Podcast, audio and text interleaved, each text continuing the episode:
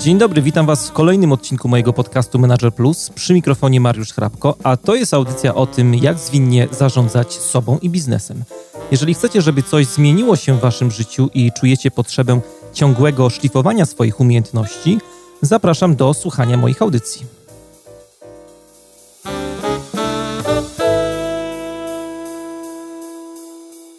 To jest podcast Manager Plus. Dzisiaj w audycji będziemy rozmawiali o organizacji miejsca pracy w firmie, o tym, jak uczynić go bardziej e, produktywnym. A w studiu moim waszym gościem jest dzisiaj Grzegorz Frontczak, trener, coach, menadżer, właściciel firmy Convertis, specjalista od produktywności osobistej i zespołowej. Witam cię, Grzegorzu, bardzo serdecznie. Witam wszystkich i ciebie też. E, na początek e, Powiedz parę słów o sobie, o tym, co robisz, czym się zajmujesz. Obecnie prowadzę firmę e, siedmioosobową, robimy sklepy internetowe i mam cały zespół ludzi. Ludzie pracują zdalnie mhm. głównie. Każdy sam decyduje o tym, w jaki sposób pracuje, z czym, kiedy i dlaczego. Generalnie wdrażam to, co jest napisane, co to napisałem w raporcie Ujarzmi mi Open Space, o którym dzisiaj będziemy rozmawiać, bo jest to mi temat bardzo bliski i widzę, że to gdzieś na tym rynku polskim niedoceniane jest to, żeby pracownik był produktywny, musi mieć dobre, wspierające go otoczenie, tak? Mhm. I to wdrażam w swojej firmie, no a gdzieś tam po drodze od 6 lat, można powiedzieć, 6 lat temu zacząłem robić e, szkolenia, treningi z zarządzania sobą w czasie, głównie oparte o efektywność, produktywność, takie bardziej narzędziowe. No i stąd wyszły e, szkolenia grupowe, treningi indywidualne, tak? I niektórzy to nazywają te treningi indywidualne coachingi, więc też tam gdzieś ten przydomek coachami przypadł. I skupiałem się na tym w czasie mojej kariery to, żeby ułatwiać otoczenie klientom, ale także pokazywać im te rzeczy, które im przeszkadzają, bo mhm. mówi się, że nasza praca jest stresująca i, i tak naprawdę to zostawiamy gdzieś tam z boku, że nic z tym nie możemy zrobić. A wydaje mi się, że prawda jest gdzieś po środku, bo są czynniki, na które nie mamy w ogóle wpływu, jak to na przykład, czy pracujemy na open space, czy w jakimś innym biurze, czy nie mamy wpływu też na szefa za dużego. Natomiast mamy wpływ e, przynajmniej na nasze biurko i nasze otoczenie i na to, w jaki sposób e, pracujemy. I, i, i zazwyczaj na moich szkoleniach staram się pokazać tę drugą stronę, że ten wpływ mamy, tylko często o nim zapominamy. Mhm. A wcześniej ponad, ponad 5 lat byłem, pracowałem w korporacji, gdzie zajmowałem się wdrażaniem telefonów komórkowych, czyli blisko technologii też, tak? Wspomniałeś już y, o raporcie Ujarzmi mi Open Space, o którym chciałbym dzisiaj z Tobą porozmawiać. Skąd w ogóle wziął się pomysł, żeby zająć się tym tematem? Robiąc szkolenia dla różnych ludzi, głównie dla korporacji, y, robię warsztat tytułem Dobra i zła wielozadaniowość. Jednym z pytań na początku jego warsztatu jest pytanie, co ci przerywa? Mhm. I bardzo, bardzo duża część tych rzeczy, które e, ludzie wypisują, jest związana właśnie z otoczeniem, e, czyli open space'em, tak? Bo w większości w dużych firmach pracuje się na open space'ach, a nawet małe firmy szczycą się tym, że mają dużą, otwartą przestrzeń, że wszyscy siedzą w jednym miejscu. I cały czas e, powtarzają się te same rzeczy, czyli że koledzy przeszkadzają, że przychodzą, że jest dużo telefonów, dużo rozmów, że z kuchni śmierdzi, że cały czas e-maile, że głośno, że zimno, że ciepło, że za daleko od okna. No to jakby e, bardzo duża część odnosi się do samego otoczenia, z którym uczestnicy takich szkoleń bardzo nie mogą za dużo zrobić, bo to, nie, to jest poza ich strefą komfortu. Mhm. I stwierdziłem, że napiszę takie podsumowanie wszystkich badań, które znajdę na temat Open Space'a, bo gdzieś w internecie pojawiały się różne szczątkowe informacje i trochę można było znaleźć tu, trochę tam, trochę tam. I stwierdziłem, że podsumujemy e, to wszystko w jeden taki e-book, gdzie będą wszystkie badania zebrane, wszystkie informacje, no i też kilka rad dla tych, co budują open space i na nich pracują, tak? Z jednej strony zniechęcamy ludzi do open space'ów, a z drugiej strony, jak już tam żyjesz, to co możesz zrobić, żeby było łatwiej, przyjemniej tam pracować. Byłem kiedyś w firmie w takim open space, gdzie jak wszedłem, to pracowało kilka zespołów i każdy zespół miał e, swoje radyjko ustawione na jednym z biurek i każdy słuchał innej stacji radiowej. To a propos tego, co wspominałeś na początku, co mi tak. przeszkadza. Czyli rozwiązali tak zwaną wojnę o stację radiową. Bo jeszcze jest wojna o, o klimatyzację, tak? No tak, to też bardzo często się zdarza. Skąd w ogóle to wszystko się wzięło? Skąd y, pojawił się, czy pojawiła się idea takich otwartych przestrzeni open space'u?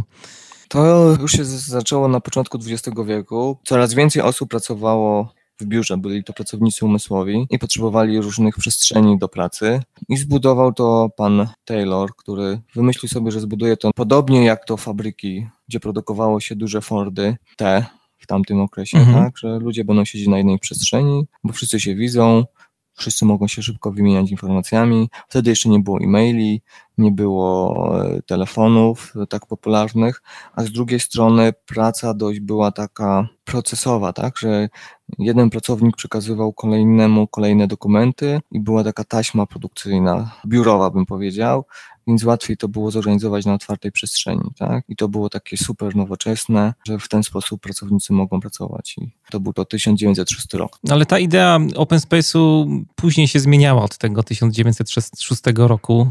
Mógłbyś parę słów powiedzieć o tej ewolucji tego pomysłu, bo teraz tak trochę narzekamy na ten open space, ale w trakcie z tego przynajmniej co czytałem w, w twoim raporcie były prowadzone próby trochę adaptowania tego pomysłu do zmieniających się warunków i otoczenia w firmach. Tak, pierwszy open space e, to był zwykły open space, wiele biurek na jednym miejscu, mhm. natomiast później zaczęto dodawać różne dodatki, które okazały się niezbędne w takim open space. I biura, i sale konferencyjne, a z drugiej strony zaczęto dodawać zieleń, która miała bardziej być przyjazna dla ludzi, kwiatki różnego rodzaju, natomiast jak wiemy z czasem chyba z tego zrezygnowano. Tak? Kolejny etap to były ścianki. Ścianki i tak zwane boksy, to chyba nigdy do Polski tak naprawdę nie dotarło. Ja pamiętam czasy, jak pracowałem w, w Motoroli i tam właśnie było tak, tak, że pracowaliśmy w kubikach, więc w takich ściankach. Tak? Tak, które... Były. Tak, tak, tak.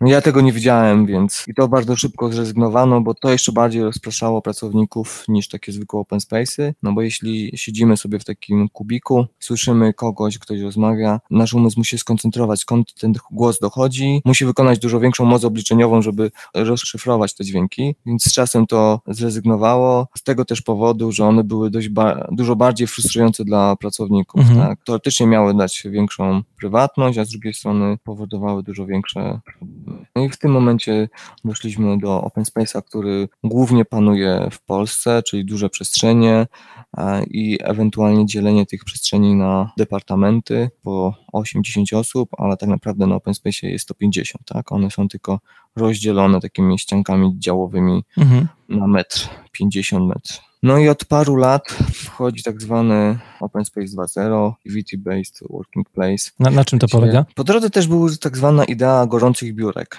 Nie wiem, czy, czy pamiętasz, było coś takiego, że pracownik e, siadał tam, gdzie było wolne biurko. To też gdzieś upadła ta idea, ponieważ ludzie jednak lubią mieć swoje stałe miejsce i coś, żeby mieć gdzie zostawić swoje rzeczy. To gdzieś było i zniknęło, a ten druga rzecz trochę podchodzi inaczej do pracy, bo idea zakłada to, że każdy pracownik potrzebuje różnej przestrzeni do różnych prac. Jeśli mam do wykonania raport, na którym się potrzebuję skupić dwie godziny, mhm. to powinienem mieć ciszę i spokój. Więc stwierdzili, że będą pokoje ciszy, jak w bibliotece.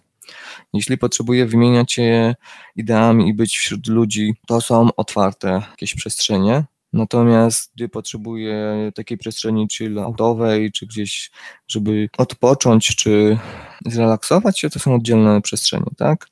A one coraz bardziej, coraz częściej się pojawiają. W Polsce jest kilka firm, które w tym się specjalizuje. Przyznaję, że sam mam do tego wątpliwości, bo to też trochę wracamy do czasu, gdzie mam gorące biurko i przechodzę pomiędzy jednym biurkiem a drugim, gdzie jest miejsce. To chyba wszystko zależy od tego, jak firma sobie wymyśli. Mhm. Natomiast no, to już jest jakiś krok do przodu, tak? Więc w tym momencie jesteśmy, że ten open space jest gdzieś tam, się rozwija i zmienia i pracodawcy coraz bardziej patrzą na efektywność, tak? Słyszymy teraz, że jest rynek pracownika, coraz trudniej jest o dobrych pracowników, czy w ogóle o pracowników, więc oni coraz bardziej walczą różnymi benefitami dla pracownika i jednym z takich ważnych rzeczy jest właśnie otoczenie i jak się pracuje w danej firmie, tak? Więc, a, więc tu się to zmienia. Nie wiem, czy widziałeś jaki film Starzyści. To był film o, o dwóch osobach, które odbywały staż, takich starszych osobach, które odbywały staż w Google to nie, nie, nie widziałem tego. Znaczy to już było chyba 2-3 lata temu. Mhm. Taka ciekawa komedia. To, co mnie zainteresowało, to to, że już w Google w tamtych czasach były na przykład miejsca, gdzie pracownik musiał zdrzemnąć, tak? Były czy to sofy, czy tam specjalne fotele, gdzie pracownik musi zdrzemnąć, schować i odpocząć, tak? Mhm. I z tego, co obserwuję, to to wchodzi już do Polski. E, ostatnio widziałem prezentację firmy G2A z Rzeszowa, która zatrudnia też 700 osób i na filmiku na YouTubie było przedstawione, że też coś takiego mają i widzę, że to gdzieś to powoli wdraża się różne takie ciekawe elementy, tak? Już nie mówiąc o tak zwanych budkach telefonicznych, żeby móc porozmawiać z innymi osobami, żeby innym nie przeszkadzać, tak? Bo przecież... Bo te pokoje były dla wszystkich, znaczy są e, planowane dla wszystkich pracowników, którzy chcą akurat sobie na przykład e, uciąć drzemkę, tak? Tak, tak. No jest jedna czy dwie tam miejscówki, żeby się e, zdrzemnąć, odpocząć. Każdy miał tam dostęp. Tak, bo ja tak. pamiętam czasy właśnie moich doświadczeń korporacyjnych, to były pokoje, ale tylko dla kobiet e, w ciąży, które miały potrzebę właśnie odpoczynku w trakcie pracy, ale nie dla o, wszystkich pracowników. O takim tak? czymś nie słyszałem, przyznaję. Tak. Więc y, ja myślę, że ten trend przychodzi ze Stanów Zjednoczonych mhm. i myślę, że to otoczenie dla pracowników będzie się zmieniać. Z drugiej strony możemy zaobserwować na przykład dużo zdjęć biura Facebooka. Nie wiem, czy miałeś mhm. okazję, jak Zuckerberg pracuje i oni mają strasznie duży open space. Ja nie wiem, jak to jest tak do końca. Myślę, że małe firmy będą coraz bardziej walczyć o pracownika otoczeniem, przyjaznym otoczeniem, natomiast duże firmy mogą sobie tak jakby pozwolić od tego nie robić, tak? Z drugiej strony czytałem też biografię Elona Muska i tam też była duża powierzchnie, przestrzenie, z tego co doczytałem. Myślę, że na rynku będą takie i takie przestrzenie pracy i tak naprawdę od nas będzie zależało, do której firmy pójdziemy, którą przestrzeń sobie wybierzemy, tak? No. To będzie tak jakby wyróżnik firmy.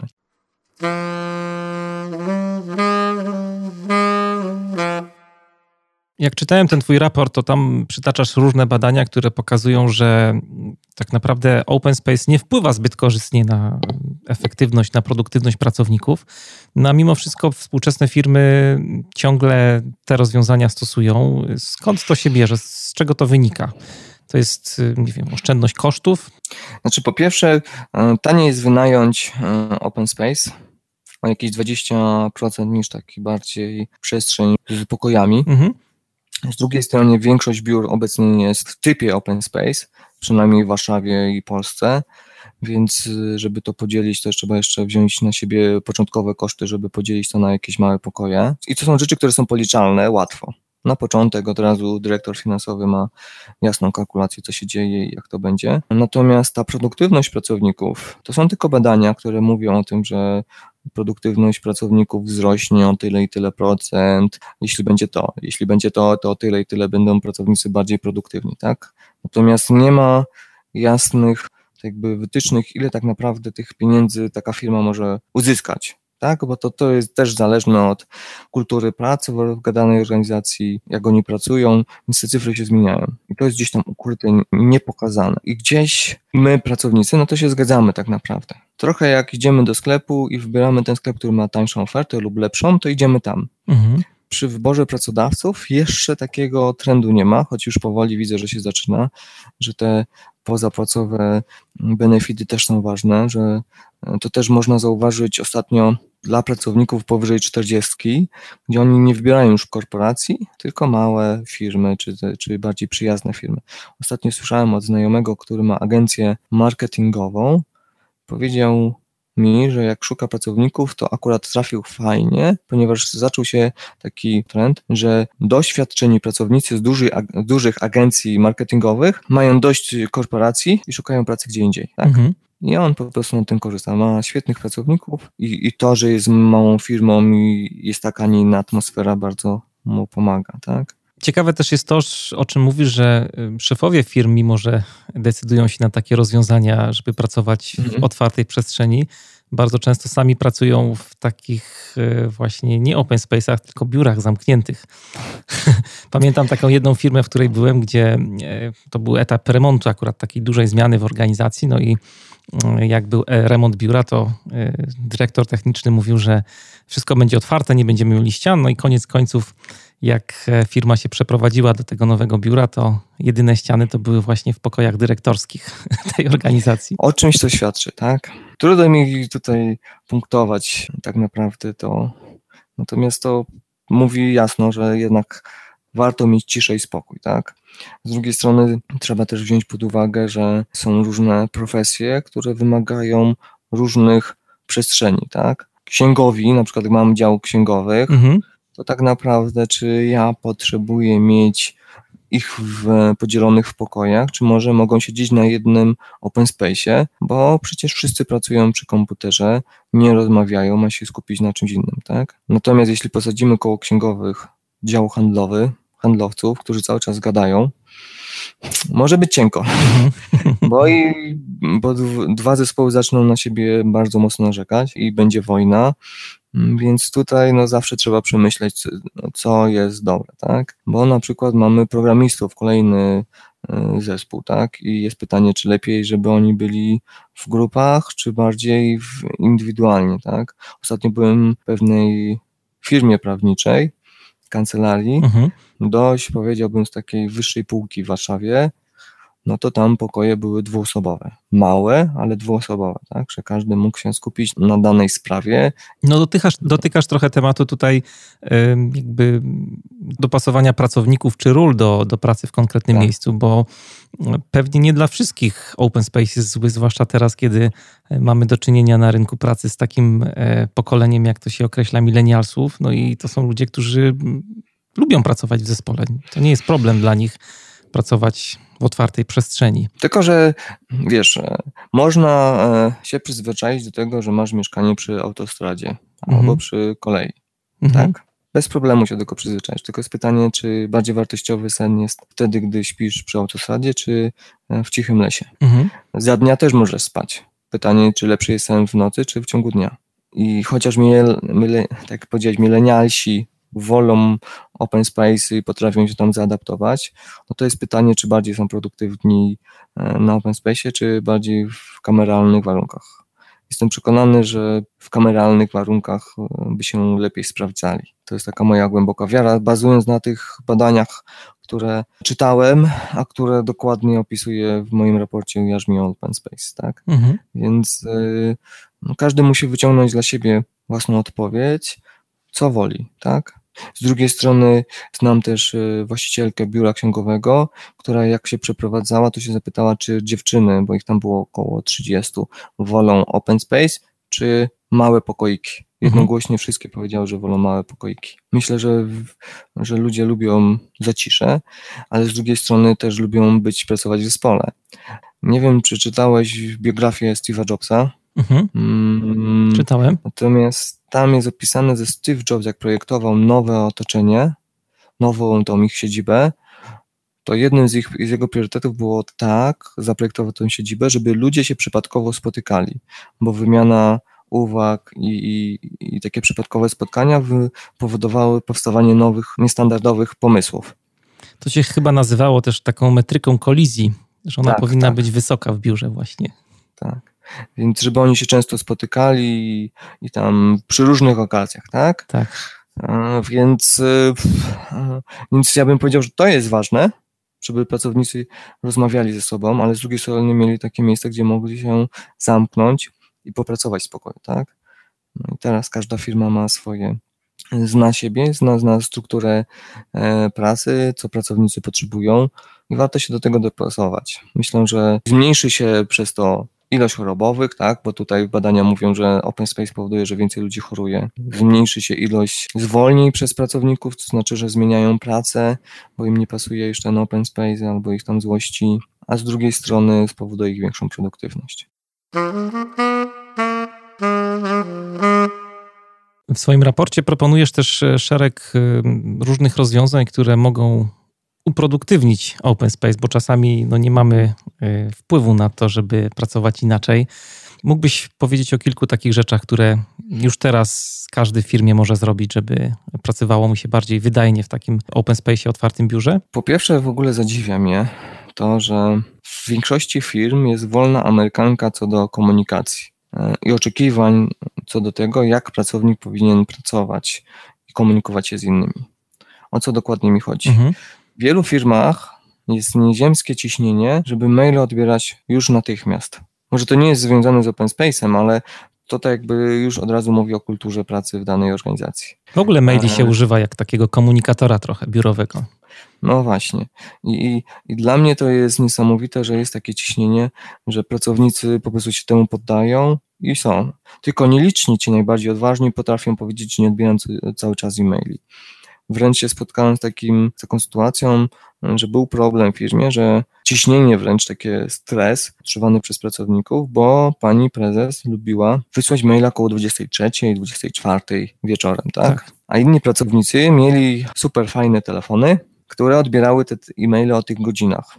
Więc jak odebrali ten e-mail, to od razu doznawali pewnego rodzaju stresu, że muszę odpowiedzieć albo przynajmniej przeczytać, bo to e-mail od pani prezes. Mhm. I na tym naszym szkoleniu, gdzie była właśnie pani prezes i cała kadra zarządzająca, ona powiedziała wprost, że ona po prostu ma taki dzień, że e-maile pisze wieczorem czy w jakichś nietypowych godzinach, natomiast nie oczekuje, że ktoś na niego odpowie przed początkiem dnia pracy, tak? Przed tak. ósmą czy dziewiątą. Więc ja poczułem wtedy na sali spadek poziomu stresu i ciśnienia o 50% przynajmniej, tak? Hmm. I tak samo jest w różnych firmach, że nie ma powiedziane, jak często odbierać te maile, jak szybko odzwonić mam, e, jak szybko, kiedy mam się spodziewać tej odpowiedzi, tak? Bo z jednej strony wysyłam ci e-maila, ty masz go niby przeczytać, i od razu odpowiedzieć. Tylko jest jakaś taka śmieszna sytuacja powstaje, taka dziwna w różnych filmach, że ludzie niby są cały czas online, ale te odpowiedzi szybko się nie pojawiają. I z tego powodu często mm, mm, zauważam taką sytuację, że, e, że pracownicy dostają telefon i pyta się, Kaśka, dostałaś mojego e-maila? No nie, a kiedy wysłałeś? No właśnie nacisnąłem Enter. Tak?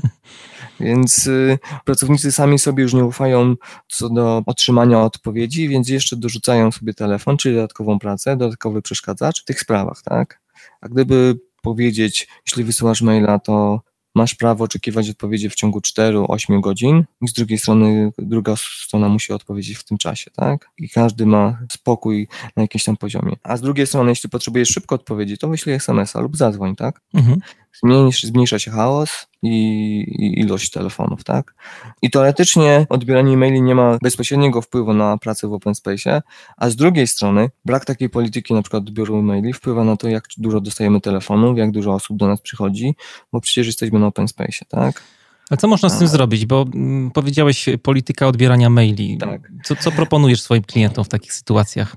Znaczy, po pierwsze, ustalić zasady współpracy z pracownikami, y, na przykład na open space, tak? Że jeśli masz telefon, to wychodzisz do kuchni czy gdzieś indziej rozmawiać, tak?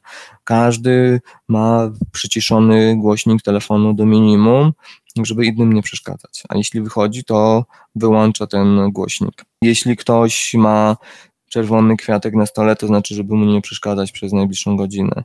Jeśli chcemy pogadać, no to wychodzimy gdzieś tam, żeby innym nie przeszkadzać, tak? No to są różnego rodzaju zasady. Myślę, że od każdej korporacji czy firmy to będą różne zasady, a ja zazwyczaj mówię, zacznij od tego, co wam przeszkadza w pracy, co wam przerywa pracę, tak? To jest takie podstawowe pytanie. Jak pracownicy wypiszą odpowiedzi na to pytanie, to drugie pytanie jest, co my możemy z tym zrobić, żeby było, żeby było tego mniej. Mhm. Tak? Bo ja nie mówię, że można to w 100% wyeliminować, ale można zastanowić się, jak to zmniejszyć. Dlatego często moim drugim takim zadaniem dla uczestników moich szkoleń to jest to, znajdź i wyeliminuj wszystkie przeszkadzacze. Tak?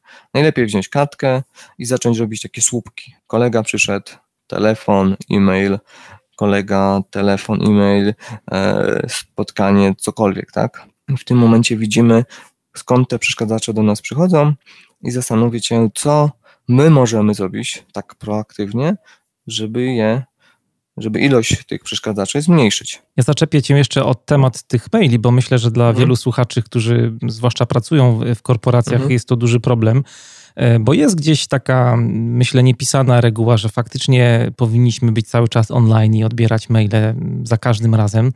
Co, co można z tym zrobić faktycznie w organizacji, żeby jakby wprowadzić jakąś politykę odbierania maili, bo tego nie ma mimo wszystko. Zakłada się gdzieś tam domyślnie, że powinniśmy być dostępni, mimo że wprost, tak jak powiedziałeś, podałeś przykład z panią prezes, nikt nie tak. oczekuje od nas, e, dopiero gdzieś tam na szkoleniach e, na przykład z tobą wychodzi, że pani prezes tak naprawdę wysyła o, nie wiem, 23 mhm. te maile, bo wtedy akurat no, ma taki moment, że na maile odpisuje, bo nie ma czasu w ciągu dnia na przykład.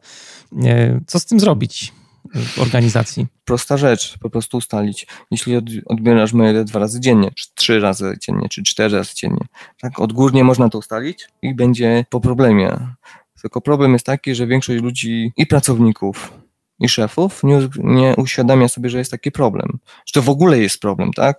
Bo przecież wszyscy osiągają cele jakoś. Mhm. Natomiast nikt nie wiąże kosztów związanych z osiąganiem celi, z tym, że na przykład cały czas są online, tak? Z drugiej strony trzeba wziąć pod uwagę, że ciągłe odbieranie maili to uzależniający nawyk, tak? Bo przecież odpowiedziałem na te 10 maili, czyli wykonałem jakąś pracę, tak? To jest takie szybkie... Tak, zapełnienie czasu. Tak, szybkie zapełnienie czasu, mogę odhaczyć, kolejna rzecz zrobiona, tak? Tylko pytanie jest, czy to zbliża nas do realizacji naszych celów. Jedyne, co my możemy zrobić, to uświadamiać, że to powoduje straty czasu i, i, i koszty wśród pracowników, ale i wśród wyników firmy. Gdy przyjdzie taka świadomość, to ludzie zaczną zastanawiać się, czy można to zmniejszyć. Tak?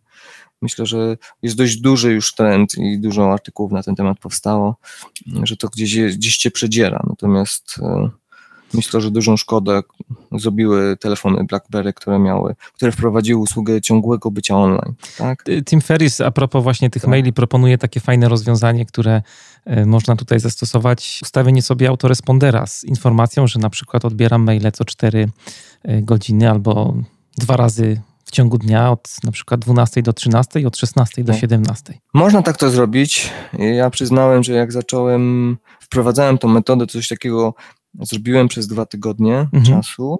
I? Były trzy efekty. Odbierałem dwa razy dziennie e-maile.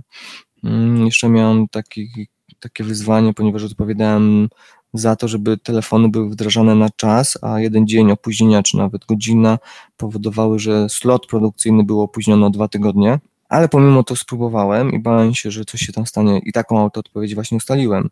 Po dwóch tygodniach okazało się, że po pierwsze, a mam godzinę spokoju, godzinę więcej czasu, tak przynajmniej z mojej perspektywy. Dostawałem wtedy jakoś 150 maili dziennie i ta godzina brała się stąd, że te, załatwiałem większość maili grupowo, tak? Mhm. E, przykład, ustalanie prezentu dla Kaśki z recepcji, tak? 15 maili, tylko raz na to rzuciłem okiem, a nie 15 razy, bo tyle ich było. E, druga rzecz, spokojne poranki, bo odbierałem maile dopiero około 10.30, a po trzecie, co mnie zaskoczyło w ogóle, to okazało się, że te maile są szybciej odpowiedziane niż jak byłem cały czas online. To się brało stąd, że jak już siadałem do maili, to odpowiadałem na wszystkie. A zazwyczaj jak my jesteśmy ciągle online, to jest tak, że nad czymś pracujemy, patrzymy nowy e-mail, ale mówimy później odpowiem. Znowu wracamy do pracy, patrzymy nowy e-mail, później odpowiem. Wracamy do pracy, później odpowiem. W końcu jak wejdziemy do Outlooka, żeby odpowiedzieć na jakieś maile, to odpowiadamy tylko na część maili i znowu wracamy do pracy. A ja wtedy, jak już skupiałem się na e-mailach, to na wszystkie odpowiadałem. Zostawały mi tylko takie duże maile, które wymagały dużo pracy ode mnie lub potrzebowało e, czekać. To, co było bardzo trudnym wyzwaniem, to było to, żeby nie odebrać maili o konkretnej godzinie. Nie wcześniej niż o konkretnej godzinie, tak? To było takie uzależnienie, bo przecież świat mi ucieknie, bo coś tam się stanie, bo się coś zawali, tak? I to, to trochę takie jak odstawienie od narkotyków czy alkoholu, tak?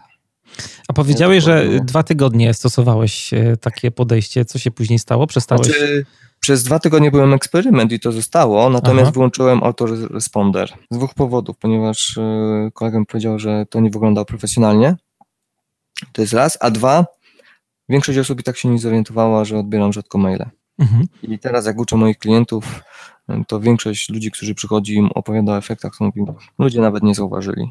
Więc, e, więc ja, można to ustalić, natomiast w większości wypadków to ludzie nawet nie zobaczą. Różnicy. Rozumiem. Bo proszę, zwróćmy uwagę, że w dużych korporacjach dostajemy tyle maili, że to nie ma żadnego znaczenia. Tak? No tam jest jeszcze taka, takie coś, co, co nazywam muchą CC. Podawanie mhm. wszystkich możliwych świętych do wiadomości, a czasami mhm. też spotykam się, ludzie czasami opowiadają, że na BCC są e, podołączane osoby, więc tak. To mnoży e, byty ponad miarę. No, więc miałem taką jedną panią dyrektor, która dostawała 2,5 tysiąca maili w tygodniu. 2,5 tysiąca. 500 dziennie. Mhm. Ja się zapytałem, to kiedy ty pracujesz? Mm, ja ich nie czytam. To po co je dostajesz? Ta sytuacja to trochę jest taka, jak na przykład kiedyś były klientki i klientka, pracujemy z klientką na komputerze, coś tam poprawiamy i nagle się zestartował komputer. Włącza się komputer, przy korporacyjnych komputerach to zajmowało 10 minut, włączył się i za godzinę znowu się zrestartował. I w końcu się zapytałem, a często ci się tak zdarza? No tak z 3-4 razy dziennie. A od kiedy się tak zdarza? No od pół roku, tak? Ona się przyzwyczaiła do tego, że ten komputer się restartuje, co jej zabiera dużo czasu i dodatkowy stres. I z mailami jest podobnie. Przyzwyczailiśmy się do pewnych rzeczy i nie widzimy, że można inaczej.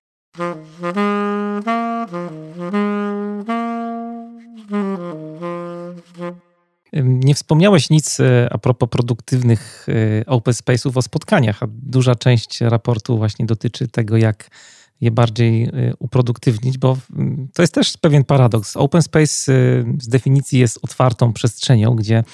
komunikacja powinna być y, dość wysoka i ludzie właśnie powinni się bez problemu, bez żadnych barier komunikować po to, żeby było tych spotkań de facto mniej, a koniec końców tych spotkań mhm. jest więcej. Jak to jest? Nie wiem, czy jest więcej, ale na pewno jest taki mit, który mówi, że ludzie na open space lepiej się komunikują że ta komunikacja jest szybsza i lepsza.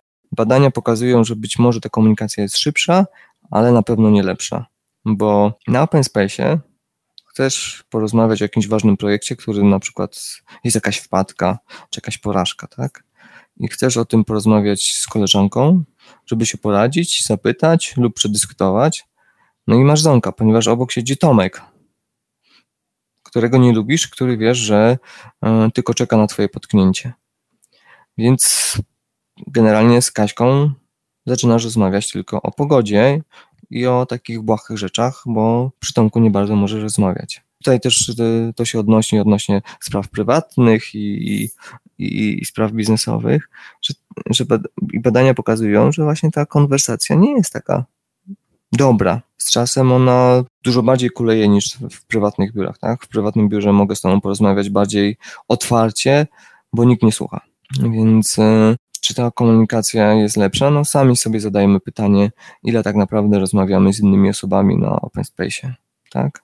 A przecież, żeby być, żeby mieć produktywny zespół, to zespół musi sobie ufać, musi się znać i nie tylko zawodowo, ale i też prywatnie i musi się wspierać nawzajem, tak?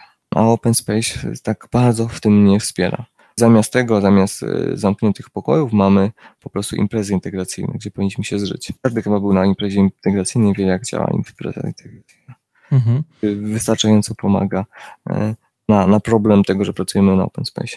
Ten pomysł, który stosujesz w swojej firmie, nie do końca jest open space'em. Powiedziałeś na początku, że wdrażasz zasady tego raportu w życie, prowadząc mhm. właśnie swoją firmę i e, tam z tego co wiem, to pracujecie bardziej w takim systemie no office. Tak, mam zespół zdalny, to znaczy, że każdy pracuje sobie ze swojego domu lub biura, gdzie sobie znalazł. I, I to jest jedna rzecz, która nas wyróżnia. Ale z drugiej strony, każdy pracownik sam sobie dobiera godziny pracy, sposób pracy, e, narzędzia pracy i, i to środowisko ma być dopasowane do niego, do niego i do jego potrzeb. Tak?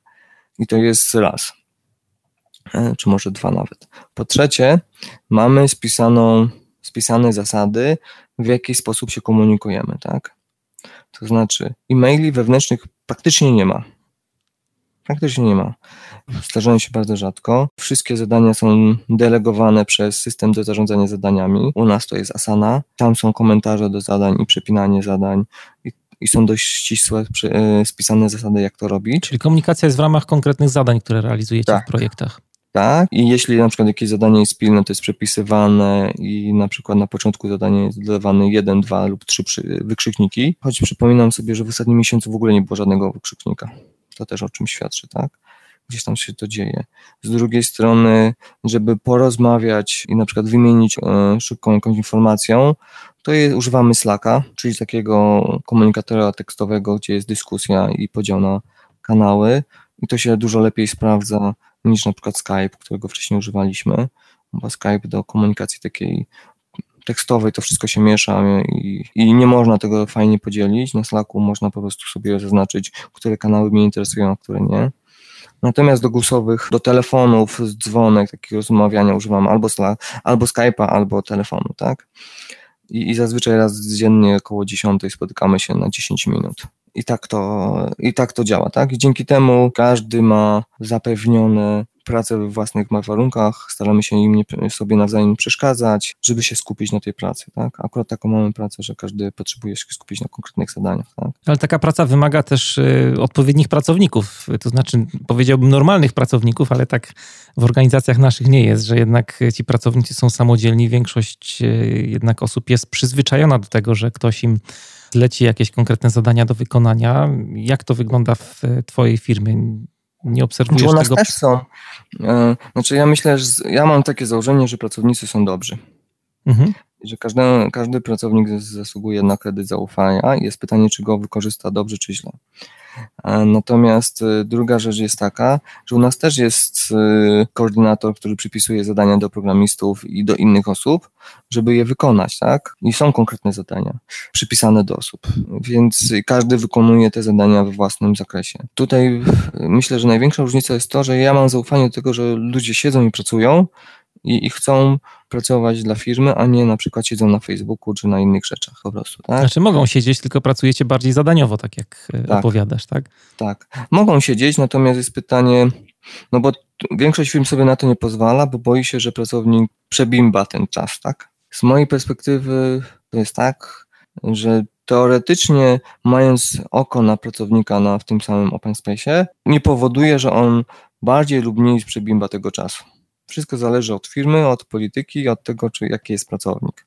No bo teraz na przykład ostatnio niektóre firmy wprowadzają kompletny zakaz używania Facebooka na firmowych komputerach czy innych czatów, tak? No tak, ale można na telefonie sobie oglądać. No Facebooka. właśnie, właśnie tego nie rozumiem, bo e, jeszcze 10 lat temu miało e, to ręce i nogi, a teraz jaki ma to sens?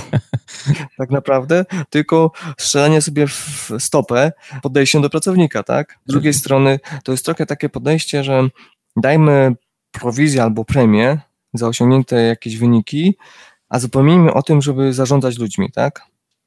Często jest, y, ja widzę takie podejście, no bo przecież on ma premię, to powinien się sam zmotywować albo wiedzieć, co ma zrobić. I, a to się okazuje, że to nie działa, tak? Że, że na, na jakichś tam pracowników ta premia działa, a, a inni mają to głęboko w nosie. Tak? Mhm to rozwiązanie, y, ten system No Office, to jest taka y, trochę inna skrajność niż Open Space. Jeszcze tutaj tak. chciałem zaczepić, bo w Open Space mamy ten kontakt, bliskość fizyczną i tą taką komunikację bezpośrednią, wykręconą w kosmos, bo w zasadzie tak. no, wszyscy siedzą razem. Tutaj mhm. przy systemie no, no, Office no, masz pracowników, którzy tego kontaktu, tej bliskości w ogóle nie mają. Czy y, zauważasz też w swojej firmie jakby to wyzwanie, ten, ten problem? Wiesz co, no ja ze swoimi pracownikami często rozmawiam przez telefon i, i powiedziałbym, że pewnie rozmawiam więcej ze swoimi pracownikami niż większość menadżerów, która ma pracowników e, w tym samym pokoju. Więc to, że się nie widzieliśmy na, na żywo, nie ma znaczenia. Tak? Kolejnym moim etapem jest to, żeby wprowadzić takie zjazdy co, co pół roku, żeby się każdy zobaczył i pogadał, bo jednak to pomaga i wspiera. Z drugiej strony weźmy pod uwagę tak, że jeśli mówimy o dużych firmach, tak, bo małe firmy to nie, ale w dużych firmach większość zespołów jest tak zbudowanych, że są to zespoły międzynarodowe i większość tych ludzi się w ogóle nie widziała ani razu. Ja tak miałem w swojej firmie, gdzie wdrażaliśmy telefony komórkowe i miałem swojego szefa i, i tam dział sprzedaży i marketingu i logistykę. No ale co z tego, jak 80% moich zadań było zlecanych z Korei, z Francji, z Indii i innych krajów, tak? No tak, a z drugiej strony, jak ktoś przyjeżdżał na przykład z tej Korei do tak. waszego oddziału, to szliście wtedy sobie wieczorem na piwo albo na jakąś tak. integracyjną kolację, albo pograć w kręgle. Tak. Ja tutaj nie mówię o tym, że, że nie wiem, tą bliskość trzeba jakoś załatwiać mhm. w postaci takiej częstej pracy wspólnej, ale no właśnie to, co mówisz, że raz na czas y, te firmy organizują sobie takie wspólne mhm. wypady. No na przykład mm, kiedyś rozmawiałem z twórcą Nozbi, Michałem Ślewińskim, tej tak. aplikacji do zarządzania projektami i zadaniami. No i oni właśnie pracują w takim systemie No Office. No mhm. I on mhm. mówił, że raz y, w roku bodajże organizują taki wyjazd na tydzień do hotelu. Cała firma siedzi mhm. wspólnie mhm. i pracują właśnie w jakimś hotelu, który tam wcześniej jest wybrany. No Michał dla mnie też jest pewnego rodzaju wzorem e, e, w tych sprawach, więc gdzieś się na nim też wzoruję. To pomaga, tak? Weźmy też pod uwagę, że na przykład e, niech każdy sobie zada pytanie, jak siedzi z tymi pracownikami w tym jednym pokoju, czy na open space, to ile tak naprawdę czasu poświęca na rozmowę z tymi osobami? Czy to nie jest takie zwykłe cześć, cześć, co tam u ciebie? A dobrze, dobrze, idźmy do roboty. Tak? Naj, najczęściej mi się wydaje, że są takie płytkie rozmowy, gdzie ludzie nawet nie wchodzą w głąb, żeby się lepiej poznać. Gdzieś to coś takiego jest. Trochę jak e, nasze mieszkanie, e, nasze mieszkanie w blokach. Kiedyś wszyscy się znali w bloku, a teraz niby mieszkamy w jednym bloku, ale nie znamy naszych sąsiadów. To jest podcast Manager Plus. Dzisiaj moim i waszym gościem był Grzegorz Frontczak, trener, coach, menadżer, właściciel firmy, e, specjalista od produktywności osobistej i zespołowej. Grzegorzu, bardzo dziękuję za rozmowę. Dziękuję Ci bardzo również. A ja Was zostawiam na koniec z zespołem Boom Boom Beckett. Trzymajcie się i do usłyszenia za dwa tygodnie.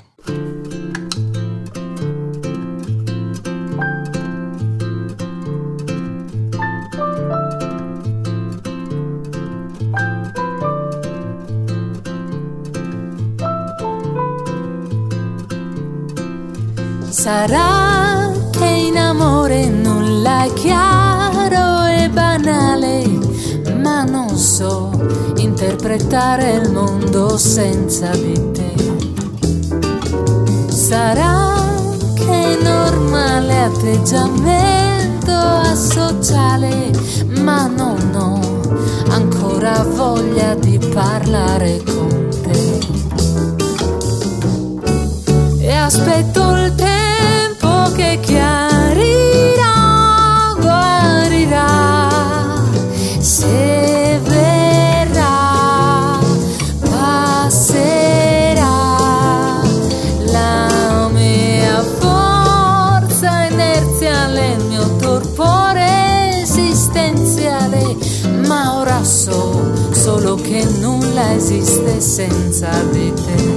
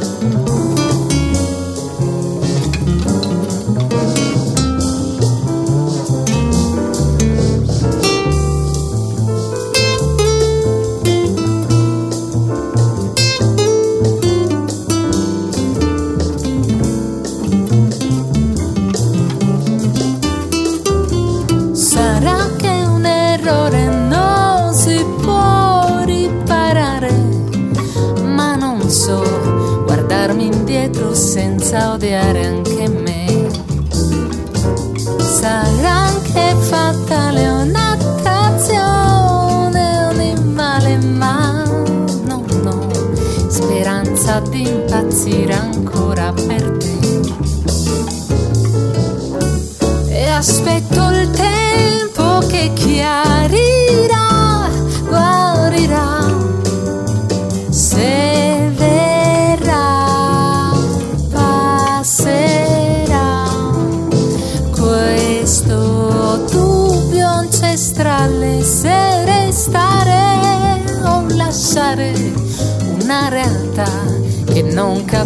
e non capisce più